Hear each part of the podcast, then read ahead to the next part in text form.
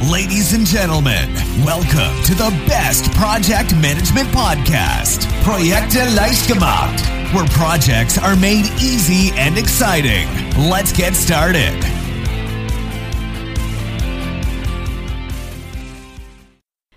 Hallo, hier ist Andrea vom Projekte leicht gemacht Podcast und heute habe ich ein ganz tolles Thema für dich, was ich immer sehr erfrischend finde und das ist das sogenannte Parkinson'sche Gesetz. Warum immer alles zu lange dauert und was du dagegen tun kannst.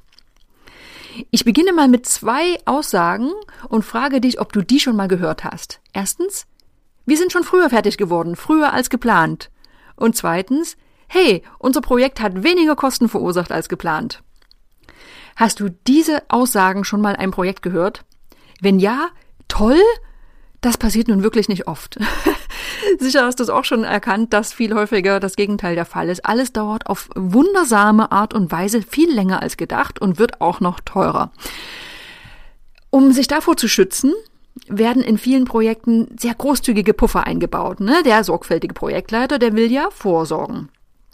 Und das Parkinson'sche Gesetz, das zeigt uns sehr schön, was das für Auswirkungen haben kann. Das Parkinson'sche Gesetz, das wurde geprägt von einem äh, Menschen namens Cyril Northcote Parkinson und der prägte den folgenden Leitsatz: Arbeit dehnt sich immer genau so lang aus, wie man ihr Zeit zur Erledigung einräumt. Anders formuliert, wenn du eine Woche Zeit für eine bestimmte Aufgabe hast, dann wird sie auch genauso lange dauern. Egal wie komplex oder schwierig die Aufgabe ist, du wirst die Woche ausnutzen. Und auch wenn die Woche schneller abgearbeitet, äh, auch wenn die Aufgabe schneller abgearbeitet werden könnte, dauert sie länger als sie müsste. Und dafür gibt es drei verschiedene Gründe. Erstens, ja, es wird ganz einfach langsamer gearbeitet.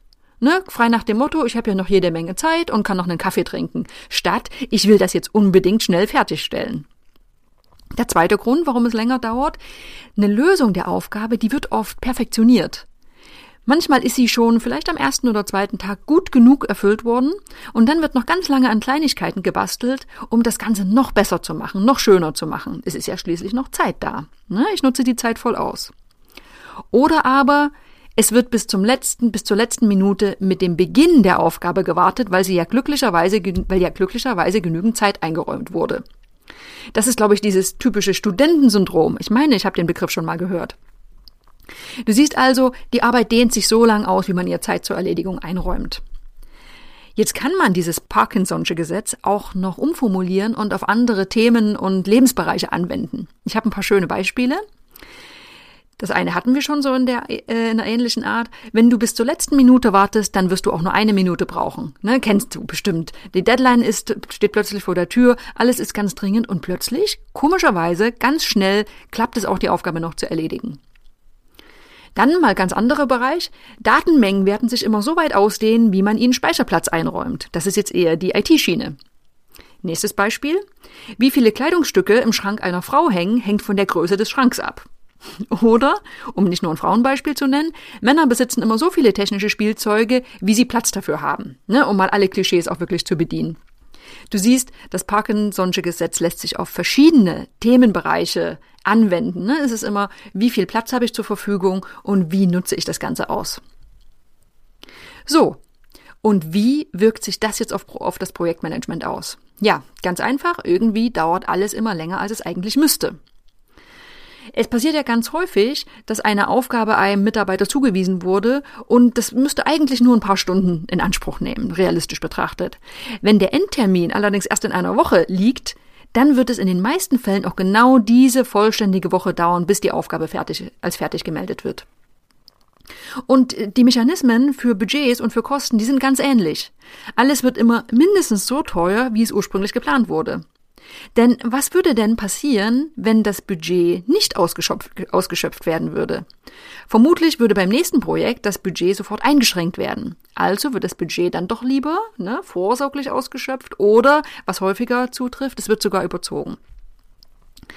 Es werden also überall Puffer eingebaut und Puffer ausgenutzt. Und das ist natürlich nicht das, was man will. Ähm, also das ist ja keine Frage. Also ein zeitliches und finanzielles Aufblähen des Projekts, das ist ja nicht das Ziel. Jeder normale Mensch wird ja sehen, dass damit niemandem geholfen ist. Aber warum passi passiert das? Die Gründe, warum diese Puffer eingebaut werden, die sind absolut menschlich. Es sind drei Gründe. Einmal, äh, Versprechen sollen gehalten werden. Ne? Als Projektleiter möchte ja niemand am Ende des Projekts dastehen und sich rechtfertigen müssen, warum das Projekt länger gedauert hat als geplant und mehr gekostet hat. Also wird besser von vornherein ein großzügiger Puffer eingebaut. Ne? Nach dem Motto, es könnte ja länger dauern und es könnte ja teurer werden. Der Projektleiter möchte ernst genommen werden und zu seinem Wort stehen, also vorsorglich Puffer einbauen. Dann der zweite Grund für solche Puffer, das ist die kleinste gemeinsame Nennermentalität. Die Schätzungen von Aufwänden, die werden oft an den eher langsamen Teammitgliedern ausgerichtet und nicht an den High-Performern. Auch hier gilt der Grundsatz, besser Vorsicht als Nachsicht. Denn wer weiß schon, ob die effizienten Ressourcen immer zur Verfügung stehen. Also lieber ein bisschen großzügig planen. Der dritte Grund für Puffer ist, dass Projektleiter oft die Schätzung der Teammitglieder anzweifeln. Und das liegt auch da, kommt auch daher, weil Projektleiter oft auf die harte Art lernen mussten, dass die Schätzungen überoptimistisch waren, weil nicht immer das Gesamtbild betrachtet wurde. Das Ergebnis, ich bekomme als Projektleiter eine Schätzung von meinen Mitarbeitern und lege am besten noch ein bisschen Puffer auf die Schätzung obendrauf. Man kann ja nie wissen. So, jetzt haben wir also die drei Gründe, warum Puffer eingebaut werden. Das ist einmal Versprechen sollen gehalten werden, ähm, Schätzungen werden an eher langsamen Teammitgliedern ausgerichtet und auf die Schätzungen der Teammitglieder werden auch nochmal, ja, einfach noch ein paar Puffer draufgerechnet. So, und das Ergebnis ist natürlich, wir haben unser Projekt mit viel Puffer geplant und laut Parkinson'schem Gesetz führt das dazu, dass dieser Puffer auch komplett ausgenutzt wird. Ja, ist das sinnvoll? Vermutlich eher nicht. Also, was können wir dagegen tun? Es gibt genau fünf Strategien und die gehen wir jetzt der Reihe nach mal durch. Also die Hintergründe haben wir jetzt verstanden, die sind ja menschlich für das Aufblähen eines Projekts. Aber wir müssen, können uns dieser Mechanismen bewusst sein und konkret dagegen angehen. So, der erste Tipp, das ist Deadlines für alles. Bedeutet konkret, Setze Deadlines für alle Dinge, die zu erledigen sind. Und zwar sowohl für, die, für deine eigenen Aufgaben als auch für die deines Teams. Klar. Wenn ein Task keine konkrete Deadline hat, dann wird er nach Parkinsons Gesetz nämlich nie erledigt werden und seine Abarbeitung dehnt sich bis ins Unendliche raus. Wenn du also ein bisschen, ein bisschen Schwung in dein Projekt bringen willst, dann versuche so zu schätzen, dass die Deadline nicht zu weit in der Zukunft liegt, denn vermutlich wird die Aufgabe auch erst dann in dieser späten, zu dieser späten Deadline erfüllt werden. Zweite Strategie, kenne deine Teammitglieder genau. Du musst wissen als Projektleiter, wie ticken denn deine Leute? Wie effizient sind sie oder auch nicht? Sind sie eher optimistisch oder sind sie die geborenen Pessimisten? Sind sie vielleicht eher Faulenzer? Und wie verhalten sie sich unter Stress? Je besser du deine Leute kennst, desto besser kannst du ihre Arbeitsweisen dann nämlich auch einschätzen und weißt, inwieweit du ihren Schätzungen trauen kannst. Und wenn du jetzt einen verlässlichen Mitarbeiter hast, dann ist es vielleicht dann doch nicht nötig, diesen riesigen pauschalen Puffer einzuplanen. Die dritte Strategie ist, eigne dir fachliches Wissen an. Also es heißt ja immer, dass Projektleiter nicht zwingend fachliches Wissen und inhaltliches Wissen äh, zu ihrem Projekt benötigen. Viel wichtiger sind, dass äh, Projektmanagementkenntnisse da sind und dass Menschen geführt werden können. So, das sind so die Basics für einen Projektleiter. Wenn du aber in die Projektplanung mit einsteigst, dann ist fehlendes Hintergrundwissen absolut von Nachteil. Denn du kannst ja viel schwerer Schätzungen deiner Mitarbeiter bewerten, wenn Aufwand und Auswirkungen nicht von dir beurteilt werden kann. Also, Fachwissen kann nie schaden, kommt aber vermutlich auch mit steigender Erfahrung von ganz allein. Und das führt uns auch schon zum nächsten Punkt. Sammle Erfahrungen. Es ist absolut natürlich, dass besonders unerfahrene Projektleiter zunächst eher mehr Sicherheitspuffer einplanen. Ähm, ne, man ist am Anfang eher unsicher und diese Unsicherheit, die soll abgefangen werden. Wenn deine Erfahrung allerdings steigt, sowohl auf fachlich-inhaltlicher Ebene als auch auf Projektleiterebene, dann werden die Schätzungen beinahe von alleine schon genauer und manche Puffer werden vielleicht nicht immer eingeplant. Die fünfte Strategie, wende Methoden an, um Pufferzeiten möglichst äh, zu verringern oder auch sinnvoll auszunutzen. Da gibt es äh, sehr schöne Methoden zum Critical Chain Projektmanagement. Das verlinke ich nochmal in den Show Notes. Ähm, dieses beschäftigt sich genau mit der Frage, warum Projekte immer zu spät äh, fertig werden und wie die Puffer zum Vorteil für das Projekt genutzt werden können. Dann andere Methoden im Bereich der Aufwandsschätzung können sowas sein wie Planning Poker. Das führt dazu, dass nicht ein einzelner pessimistischer Typ eine utopisch hohe Schätzung abgibt, sondern ein Konsens in der Gruppe gefunden wird. Und dieser kann dann auch wieder ein inhaltlich etwas weniger versierter Projektleiter vertrauen. Ich fasse nochmal die Strategien äh, gegen zu viele Pufferzeiten zusammen. Das einmal setze realistische Deadlines für alle Tasks, äh, kenne gut deine Teammitglieder, kenne ihre Stärken und Schwächen und lerne sie einzuschätzen, wie gut ihre eigenen Schätzungen sind.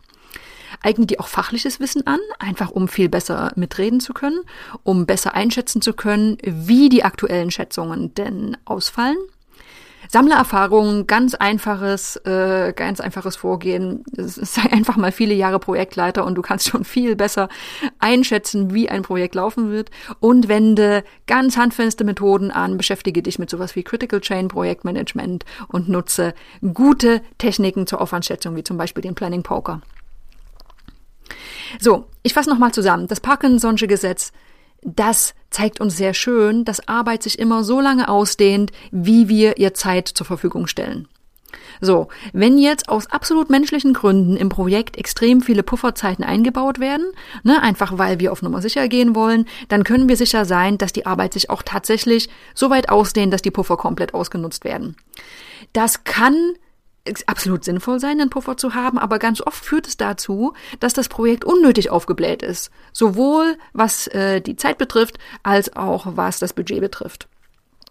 Und das Blödeste, was passieren kann, ist, dass es am Ende dann noch so läuft, dass die Puffer von vornherein sowieso ausgenutzt werden und dann die unvorhergesehenen Dinge noch oben drauf kommen. Und dann, dann wird so ein Zeitplan und ein Budget so richtig gesprengt.